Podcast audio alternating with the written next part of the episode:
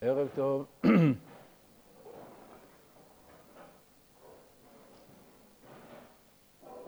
מדינת ישראל נמצאת בעיצומו של משבר פוליטי שלא היה כמותו מקום המדינה. אני אמרתי עכשיו משפט שהוא מופיע בכל אמצעי התקשורת, מפי כל מיני דוברים. נכון, זה באמת המצב. המצב הוא שלא היה דבר כזה מאז קום המדינה, שתוך שנתיים נערכות 4 מערכות בחירות, ולא זו בלבד, אלא שגם הרביעית הזאת לא בהכרח תפתור את הבעיה, כי לפי מה שמסתמן, יכול עוד פעם להיות מצב של תיקו ועוד פעם מצב של שיתוק. זאת הזדמנות בשביל לנסות להבין כמה דברים לגבי משטר מדינת ישראל על פי התורה. שזאת סוגיה שלא מרבים לעסוק בה בצורה רצינית וכזאת שמתאימה למציאות שבה אנחנו חיים, וניסיון להבין איך באמת מגשרים בין המושגים המוכרים לנו מהתורה לבין המציאות שבה אנחנו חיים. ובגלל שלא עוסקים בזה מספיק, יש הרבה דעות מוטעות, דעות קדומות, דעות משובשות בעניין הזה. ויש גם באמת חוסר במקורות מספיקים בשביל לתת תשובות מלאות, מה שמחייב חשיבה, מחייב חשיבה מצד אנשי התורה. איך אפשר ליישם את דיני המשטר בישראל במציאות שבה אנחנו חיים. אז מה שיודע כל אחד זה שכאילו המשטר הרצוי בעם ישראל הוא מלכות. ידוע שאחת מתרי"ג המצוות לפי מניין המצוות של הרמב"ם, ולא רק של הרמב"ם, של רוב הראשונים, היא להעמיד מלך בישראל. להעמיד מלך, אז מה, אנחנו רוצים לחיות במשטר של מלכות, משטר מלוכני, מונרכיה. זה מעורר בנו רגשות לא סימפטיים,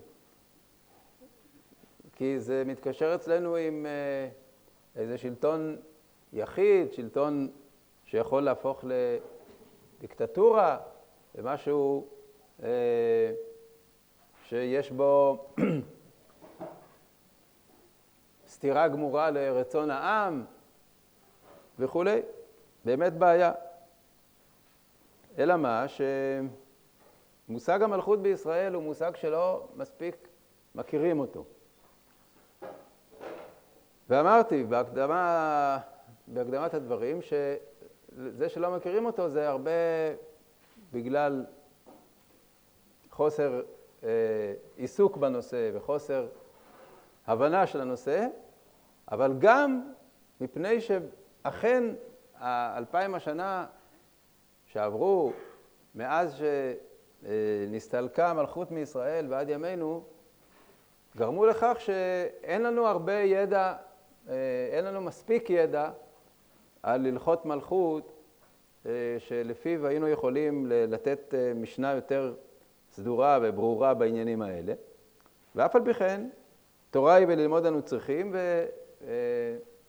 וזאת חובה שמוטלת עלינו להבין ולהשתדל ליישם את הערכים של התורה על מציאות חיינו בכל זמן ובכל דור. אז נתחיל מהעניין הזה של מלך בישראל, שכפי שאמרתי, לרוב הדעות יש מצוות עשה מן התורה להעמיד מלך, אם כי יש גם דעה בראשונים, דעה ש שיש לה לפחות נציג אחד שהוא מגדולי הראשונים, וזה הרב סעדיה גאון, שאומר שאין מצווה להעמיד מלך. שהעניין של העמדת מלך היא רשות. אלא מה, איך מנהלים את החיים של העם, של המדינה? אז אפשר לנהל אותם בדרכים אחרות, כמו למשל הדרך של משטר דמוקרטי, שבו בוחרים הנהגה לזמן, בוחרים פרלמנט או מה שיהיה, ממשלה, כל הדרכים האלה שהן נוהגות היום במדינות העולם, וגם בזה אנחנו מסתדרים עם הרצון של התורה, אבל כפי שאמרתי, הדעה הזאת היא דעה שלא מקובלת ההלכה. רוב הראשונים, בראשם הרמב"ם, פוסקים את ההלכה של מצוות העמדת מלך. עכשיו, המלך הוא מופיע לכאורה בתורה בפרשת כי תבוא, ואמרת שים עליי מלך ככל הגויים אשר סביבותיי, שום תשים עליך מלך. אבל מי שיודע גמרא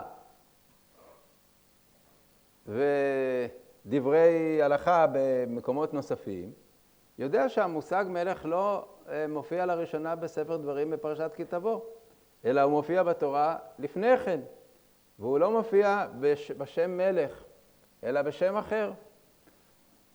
יש לנו בספר ויקרא פרשה של חטאת, קורבן חטאת. והקורבן החטאת מתחלק לכמה סובייקטים שונים, כלומר, מי הוא זה שחטא? אז מתחיל מזה שאם יש חטאת של הקהל, ואחר כך עובר לחטאת של הכהן הגדול, כהן המשיח, ואחר כך יש אשר נשיא החטא, ואחר כך עם נפש אחת החטא מעם הארץ. מי זה הנשיא? אשר נשיא החטא, יש משנה מפורשת במסכת הוריות, שאומרת, נשיא זה מלך. מניין? כתוב אשר נשיא יחטא ועשה אחת מכל מצוות השם אלוקיו אשר לא תעשנה. מה זה השם אלוקיו? מי שאין על גביו אלא השם אלוקיו. כלומר, מי שעומד בראש ההיררכיה החברתית. מעליו יש רק הקדוש ברוך הוא. מי זה? זה המלך. המלך הוא בראש הפירמידה החברתית, גם לעומת חכמי התורה, גם לעומת נביא, גם לעומת כהן גדול. כולם חייבים בכבודו של המלך בתור ראש המדינה. החכמים הם חכמי התורה ויש להם סמכויות שלהם, לנביא יש את הסמכויות שלו, כהן גדול את התפקידים שלו, אבל המלך הוא ראש המדינה. ראש המדינה במובן המדיני. ואין על גביו אלא השם אלוקיו. אז הוא נקרא בשם נשיא. מקום אחר שמופיע ביטוי נשיא וכוונתו גם כן למלך, זה הפסוק בפרשת משפטים. ונשיא בעמך לא תאור. מי זה נשיא בעמך לא תאור? שוב פעם, אומרים חז"ל, שם בהבדל מפרשת ויקרא, ששם הנשיא הוא אחד מהשניים. איזה שניים? או המלך, או נשיא הסנהדרין. כלומר, או ראש המדינה, או ראש הרשות התורנית. הכל כתוב בהלכה, הכל כתוב בגמרות, בפסקי הרמב"ם. הרבה אנשים לא יודעים את זה בכלל. לא יודעים שהמלך נזכר בתורה לפני פרשת צום תשים עליך מלך. והעובדה שהמלך נזכר בתורה, בתור ראש המדינה, בשם נשיא, ואחר כך בפרשת כי תבוא כתוב, והיה כי תבוא אל הארץ וכולי, ואמרת, שימה עליי מלך ככל הגויים אשר סביבותיי. זה אומר דורשני, מה פתאום השם של האיש הזה משתנה מנשיא למלך? מה ההבדל במשמעות של המילים, נשיא לעומת מלך? מלך, זאת מילה שיש לה אחיות בשפות הקרובות לעברית, במשמעות של קניין. בערבית למשל, מליק, מלך, זה הבעלים של משהו. ממלוקים, מה זה ממלוקים? זה עבדים, זה אלה שהם שייכים ל... המלך שנזכר בפרשת כי תבוא, הוא נזכר בקונוטציה שלפי רוב המפרשים ככולם, קונוטציה היא שלילית. כתוב שם, ואמרת, אשים עליי מלך ככל הגויים אשר סביבותיי. ככל הגויים אשר סביבותיי? מה, זה מה שעם ישראל צריך? מלך ככל הגויים אשר סביבותיי? אז אומנם יש גם פרשנים שפרשו את זה לשבח. כלומר, מה פירוש ככל הגויים אשר סביבותיי? סוף סוף אנחנו חזרנו לארץ, הגענו לארץ, כן, בזמן כי תבוא אל הארץ הראשון, זה הביאה הראשונה.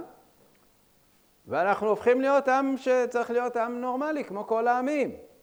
במדבר היינו בהשגחה הניסית, אם אוכלים את המן, וכל ההתנהגות של העם היא התנהגות לא של עם שיושב בארצו.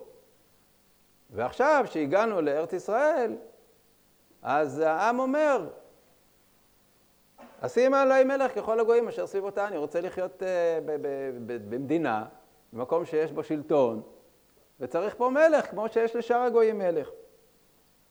אז יש מהמפרשים, אם תסתכלו בעמק דבר של הנציב, הוא אומר דברים ברוח הזאת. אבל רוב המפרשים, ולא רק המפרשים, אלא גם התנאים במסכת סנהדרין ובספרי, אומרים שזה לגנאי הדבר הזה שככל הגויים אשר סביבותיי. זה לא צריך להיות כך, בעם ישראל שלחקות את מה שיש אצל הגויים. זה תרבות אחרת, זה יכול להיות שאתם רוצים דבר טוב, אבל אתם לא שואלים אותו כהוגן. יש סוגיה שלמה בגמרא, שאלו שלא כהוגן בימי שמואל, שהתנאים שאומרים שיש מצוות עשה, אז מה שמואל כעס עליהם? הרי הם רצו לקיים מצוות עשה. אז אומרים, הם שאלו שלא כהוגן, וזה שהם אמרו ככל הגויים אשר סביבותיי. כלומר, שיש מושג של מלך, שהוא מסמל שלטון, שיש בו סממן של שלטנות, של עדנות על העם. לעומת זאת נשיא, המילה נשיא זאת מילה שכאילו מתרוממת מלמטה. מישהו, נשיא הוא, משכמו במעלה הוא גבוה מהעם, כלומר הוא בא מהעם ומגיע למעמד שאומרים לו אתה הנשיא, אתה הנשיא שלנו, כלומר אתה ניסה. ניסה זה מתרומם, זה נהיה יותר גבוה. איפה המקום הקלאסי של הדבר הזה? נשיא אלוקים אתה בתוכנו. בני חטא, בני העם הארץ אומרים לאברהם אבינו, נשיא אלוקים אתה בתוכנו. אתה הנשיא, אתה הבן אדם מורם מעם, אתה בן אדם שאנחנו מכבדים אותך, אנחנו חושבים שאתה בן אדם מיוחד, ראוי. ועוד איזה נשיא אלוקים, אדם שהוא מקרין את הקדושה, את הקשר שלו לקדוש ברוך הוא. אברהם אבינו בכל מקום הוא קורא בשם השם, ויקרא שם השם, אברהם בשם השם אל עולם. אז הם אומרים לו, אתה נשיא אלוקים. הביטוי של נשיא זה ביטוי של מי שהעם מרים אותו לדרגה של נשיא. לעומת זאת מלך, יש בו איזה סממן של שליטה, של להפוך את העם לנתינים שלו. אז תראו דבר מעניין. ביחזקאל, כשהוא מדבר על העתיד, נבואות יחזקאל על החזרה של עם ישראל לארצו, הוא מדבר הרבה על העניין של המלך, על דוד, ויתן להם רועה כלבבי. הרועה, רועה בהבדל מהמלך, הוא לא שלטן, הוא לא אחד שמשתלט על העם, אלא הוא רואה את העם. הרמב"ם כידוע משתמש בביטוי הזה בהלכות מלכים, שהוא אומר שהמלך צריך להרגיש שהוא משרת של העם. אבל מה שמעניין זה שיחזקאל אומר, חוזר לביטוי נשיא, והוא אומר, ודוד עבדי נשיא עליהם.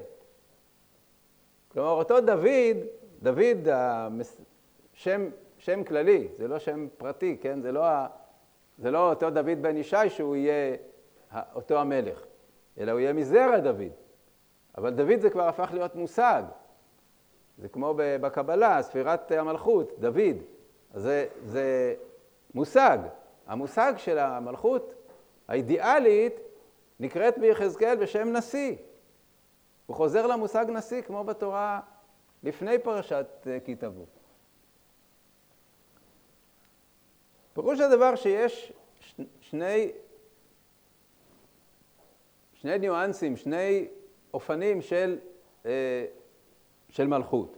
יש מלכות שהיא באמת יותר קרובה באופי שלה לשלטון יחיד, לשלטון שיש בו איזו מידה של השתלטות, של דיקטטורה. ויש נשיא שהוא איש מורם מעם. כידוע, יש בימינו, אנחנו עוד לא במצב שאנחנו יכולים לקיים את כל התורה כולה, במלוא מובן המילה, גם בתחומים אחרים. אין לנו מקדש. אז פירוש הדבר שחלק ממצוות התורה אנחנו לא יכולים לקיים. ברור שאפשר לחשוף לזה ולהתגעגע לזה ולחשוב על זה ואיכשהו לנסות לקדם את העניין שיהיה מקדש. אבל בינתיים כל אחד מבין, כל בר דעת, כן? מבין שאין כרגע אפשרות להקים מקדש ולהקריב קורבנות ולעשות את כל המצוות הקשורות למקדש. ובמידה מסוימת גם לגבי העניין של המלכות, אנחנו עדיין לא במצב שאנחנו יכולים לקיים את המצווה הזאת כמאמרה, גם בגלל חיסרון בידע, שאנחנו לא יודעים איך בדיוק זה מתנהל. תראו דבר מעניין. יש רש"י בתחילת ראש השנה, הגמרא מדברת שם על מינוי מלך, שלכאורה, כאילו, מלך צריך לבוא מאת השם, ככה כתוב בפרשת כי תבוא, אשר יבחר השם אלוקיך בו. אבל זה כבר כתוב במדרש ההלכה בספרי, שאשר יבחר השם אלוקיך בו זה לא לעיכובה. זה רצוי, זה לכתחילה. אבל אחר כך, כאשר אין מצב שבו נביא אומר בשם השם מי צריך להיות מלך, כמו בזמן שמואל, אז בוחרים מלך. בוחרים מלך. רש"י אומר בתחילת ראש השנה, הגמרא שם מדברת על ראש השנה למלכים. אז היא אומרת, אם במקרה מינו את המלך בסוף אדר, אז מה עושים לגבי המניין של השנים של המלך? אם נועלי באדר ומינו אותו בניסן וכולי, זה היה שם הדיון. אומר רש"י, מה זה דאימנו עלי? מי מינה אותו? נמנו וגמרו השרים למנותו. השרים ממנים את המלך. מי זה השרים? מי הם השרים? השרים ממנים את המלך. מה פירוש שהשרים ממנים מלך? השרים זה השרים של המלך הקודם. מה פתאום? השרים של המלך הקודם הם אלה שימנו את המלך הבא. השרים של המלך הקודם יתמנו על ידי המלך הקודם. הם לא אמורים למנות את המלך הבא. ככל הנראה רש"י מתכוון לזה שאת המלך לא כל העם בוחר. זה לא שעושים בחירות, יש בחירה ישירה למלך על ידי כל העם. מי שבוחר אותו בסופו של דבר זה קבוצה. קבוצה של אנשים. אבל אותה קבוצה של אנשים נבחרת על ידי העם בדרך כלשהי. מה זה מזכיר לנו? ארצות הברית. מזכיר לנו את השיטה של בחירת נשיא במדינות בעלות משטר נשיאותי בימינו. דהיינו שהציבור בוחר קבוצה של אנשים שהם בוחרים את הנשיא, האלקטורים. קשה יהיה לי לשמוע עכשיו שאלות ככה במקצה האולם, גם בגלל שהשמיעה שלי לא מיוחדת, לא מצטיינת, וגם מפני שזה קשה שכל הישיבה ביחד שואלת שאלות. זה נושא מאוד מעורר, אני מבין, אבל בואו נשאיר את השאלות לאחר כך. קודם נשמע כמה דברים יסודיים בעניין הזה. מה בין משטר נשיאותי של היום לבין הדמוקרטיה הפרלמנטרית? הדמוקרטיה הפרלמנטרית כפי שהיא נהוגה בישראל היא בנויה על משטר המפלגות, היא בנויה על קואליציה של מפלגות לבחירות לפרלמנט, שהיא מרכיבה ממשלה, והממשלה כל הזמן תלויה בחסדי הפרלמנט. היא יכולה ליפול, בגלל כל מיני סיבות, כפי שראינו, הסיבה המתסכלת הזאת, שפשוט הגיע היום שבו כתוב בחוק שצריך להיות תקציב, ואין תקציב, אז הממשלה נופלת והכנסת מתפזרת והכל נופל. במשטר נשיאותי זה לא ככה. משטר נשיאותי, נשיא שנבחר, הוא נבחר לתקופה מסוימת, תקופת מספר שנים מסוים, ובתקופה הזאת הוא לא יכול ליפול בגלל גחמות של מפלגות. הוא הנשיא, יש לו מינוי לכך וכך שנים. במקרה שחס ושלום הוא פושע, אז יש הליכי הדחה שמקובלים במדינות שיש בהן משטר נשיאותי. אגב, בסוגריים, אבל זה באמת, בלי שום רצון להיכנס לעניינים האלה, בסוגריים צריך להיות בחוק של משטר נשיאותי, צריך להיות הגדרה ברורה, מה נקרא פשיעה שבגללה אפשר להדיח נשיא. שזה יהיה ברור, לא שמישהו יחליט על איזה דבר שבעיניו זה נקרא חטא, שבגללו צריך לפטר את הנשיא, להדיח את הנשיא, אלא שיהיה כתוב בחוק מה נקרא פשיעה כזאת שהיא מצדיקה להדיח נשיא מכהונתו. נחזור לעניין. אז אם כן, מה יש במשטר נשיאותי שהוא יותר דומה למושג של מלכות בישראל? הסמכות והכוח שיש לו. הסמכות והכוח הם לא בלתי מוגבלים. הסמכות והכוח מוגבלים. אנחנו יודעים שהסנהדרין יש לה מה לומר למלך, ויש לה מה לומר ברמה הכי החלטית. ינאי המלך עמוד על רגליך ויעידו בך. ככה היה כשהיה מלך בישראל והיה סנהדרין בישראל. יש סמכות לרשות השופטת שהיא בהחלט מגבילה את הסמכות של המלך. אבל הסמכות של המלך היא כזאת שלא כל ריב קטן בין מפלגות יפיל אותה, את כל הכוח שלו ואת כל הסמכות שלו. או שהוא יצטרך להתחשב בכל דבר שהוא מחליט וכל מיני ועדות בכנסת. סמכות של נשיא, תראו מה קורה בארצות הברית. אם עכשיו אם עכשיו נגיד נשיא ארצות הברית היה מחליט, אפילו שבוע לפני שהוא גומר את תפקידו, היה מחליט לצאת למלחמה, לעשות פעולה צבאית משמעותית מאוד. לפי החוק הוא רשאי. למה? כי יש לו סמכות, יש לו כוח. כמובן שהוא צריך להיות בן אדם חכם ולא להשתולל עם הכוח שלו. אבל אם אתה לא נותן לו כוח, אתה לא נותן לו סמכות, אז מה שקורה זה בוקה ומבולקה. זה מה שקורה עכשיו לצערנו אצלנו. בוקה ומבולקה. זה פשוט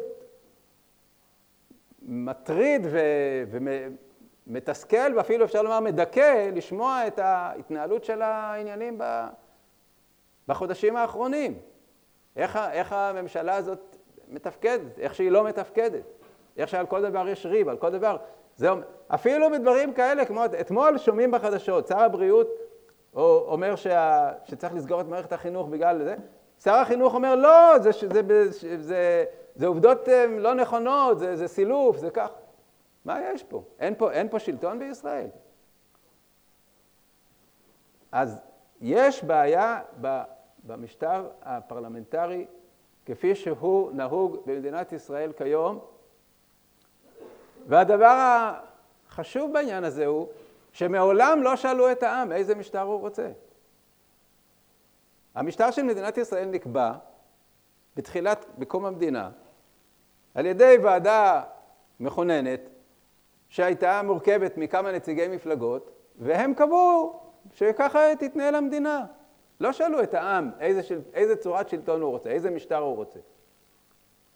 אפילו את השאלה הזאת, משטר נשיאותי, משטר פרלמנטרי, איך תהיה שיטת הבחירות? מישהו פעם שאל אותנו? אותנו אני מתכוון את כל העם. אף פעם לא שאלו אותנו. זה דבר שהוא פגם יסודי בדמוקרטיה. אם מדברים על דמוקרטיה כערך, וזה בוודאי ערך, שהעם יש לו מה לומר, אז איפה הדבר הבסיסי הזה, שלא שאלו אף פעם את העם איזה צורת שלטון הוא רוצה? אם כן, לגבי העניין של מהות המושג מלכות, אין ספק שצורת המשטר הנשיאותי שקיימת היום בעולם היא יותר קרובה למושג של מלכות התורני. יותר קרובה. בגלל הדבר הזה שהמשטר הנשיאותי נותן סמכויות למלך, לנשיא, שאין לו במצב של משטר פרלמנטרי. כאשר יש ממשלה, וראש הממשלה הוא בעצם עם סמכויות מאוד מאוד מוגבלות, שאפשר לנפנף אותם, אפשר להזיז אותם, אפשר לבטל אותם במחי יד. מספיק שאיזה חבר כנסת אחד יחליט שהוא עובר לצד השני, ויעשו הצבעה, ויהיה כך ויהיה כך, והכל נופל ואין אין שלטון.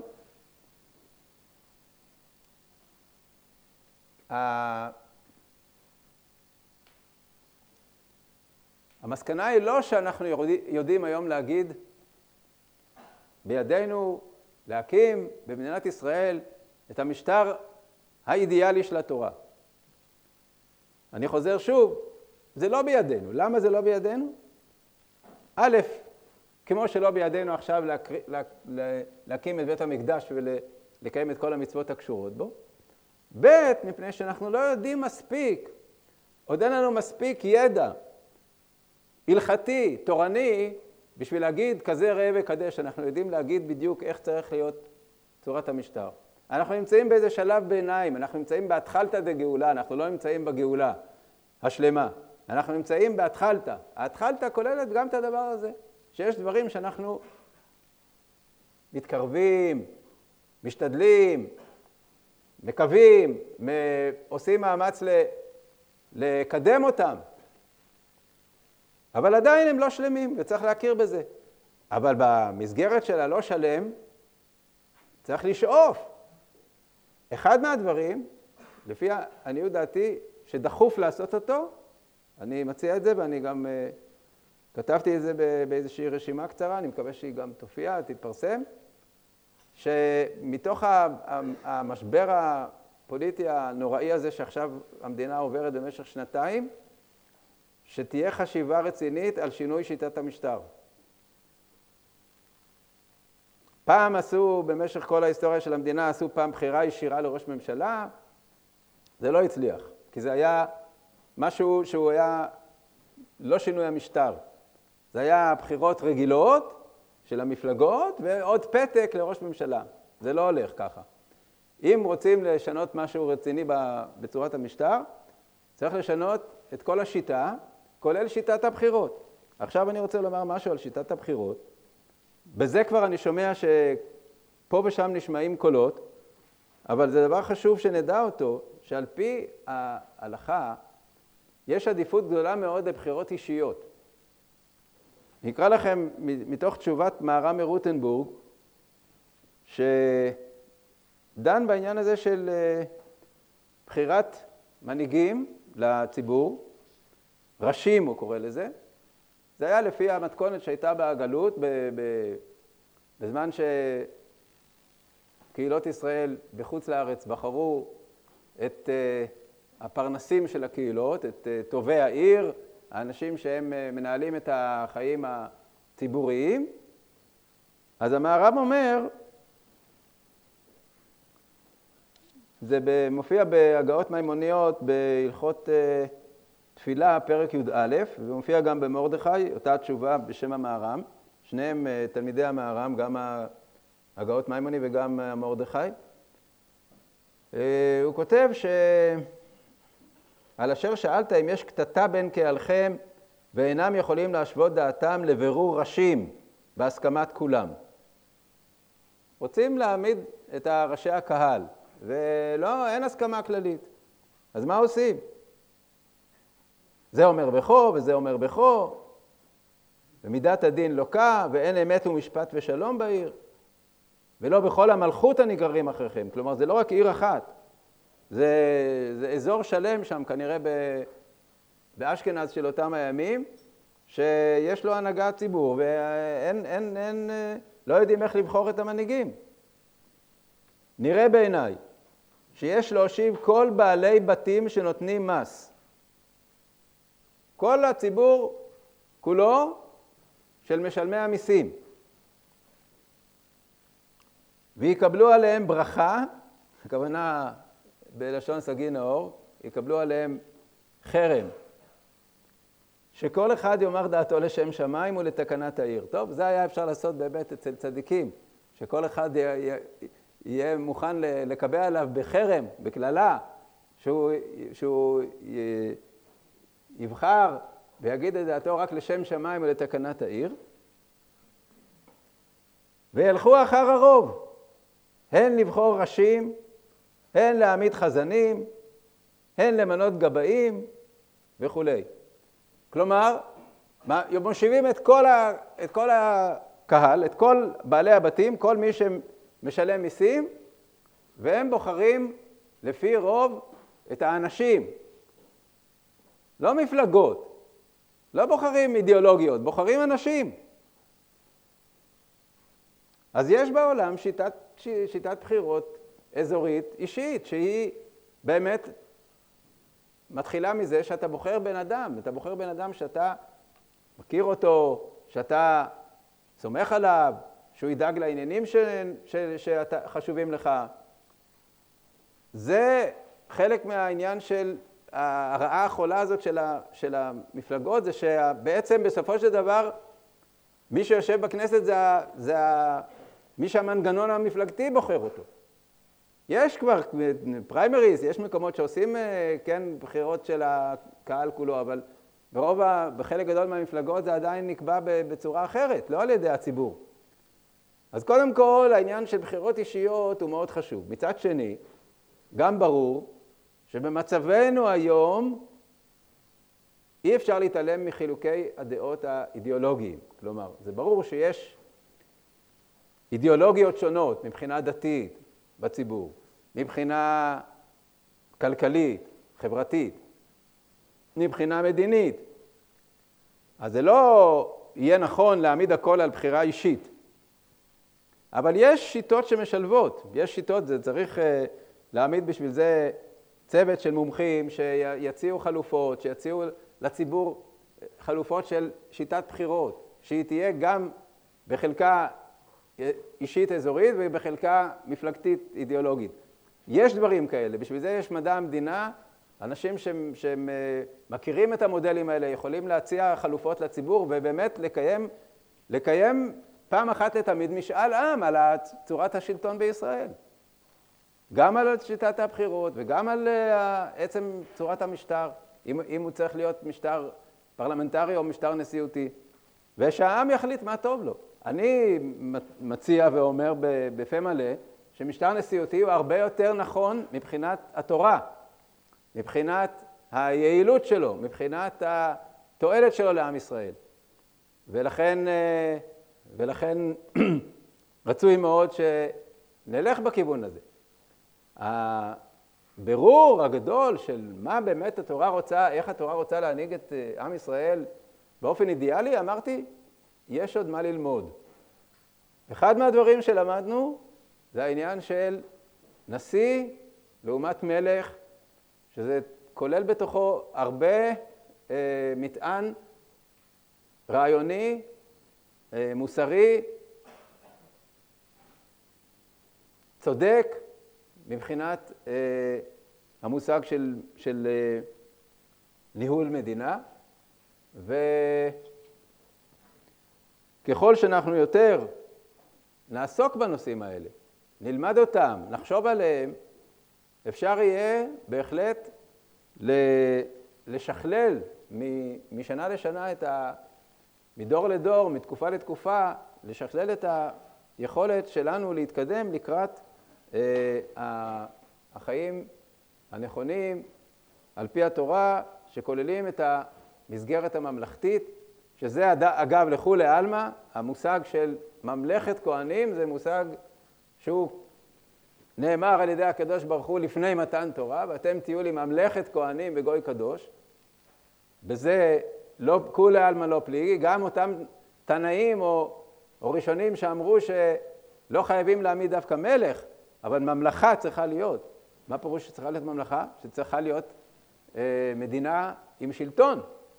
מדינה עם שלטון כלשהו. שלטון שהוא מאפשר את החיים של עם ישראל בצורה נכונה, מסודרת, ראויה. ממלכת כהנים וגוי קדוש.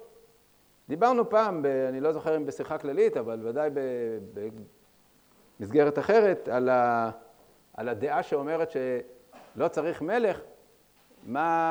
איך הוא מסביר את העניין של חזון הנביאים של המלך המשיח, שכל חז"ל וכל הנביאים וחז"ל מלאים ממנו. אז דיברנו שם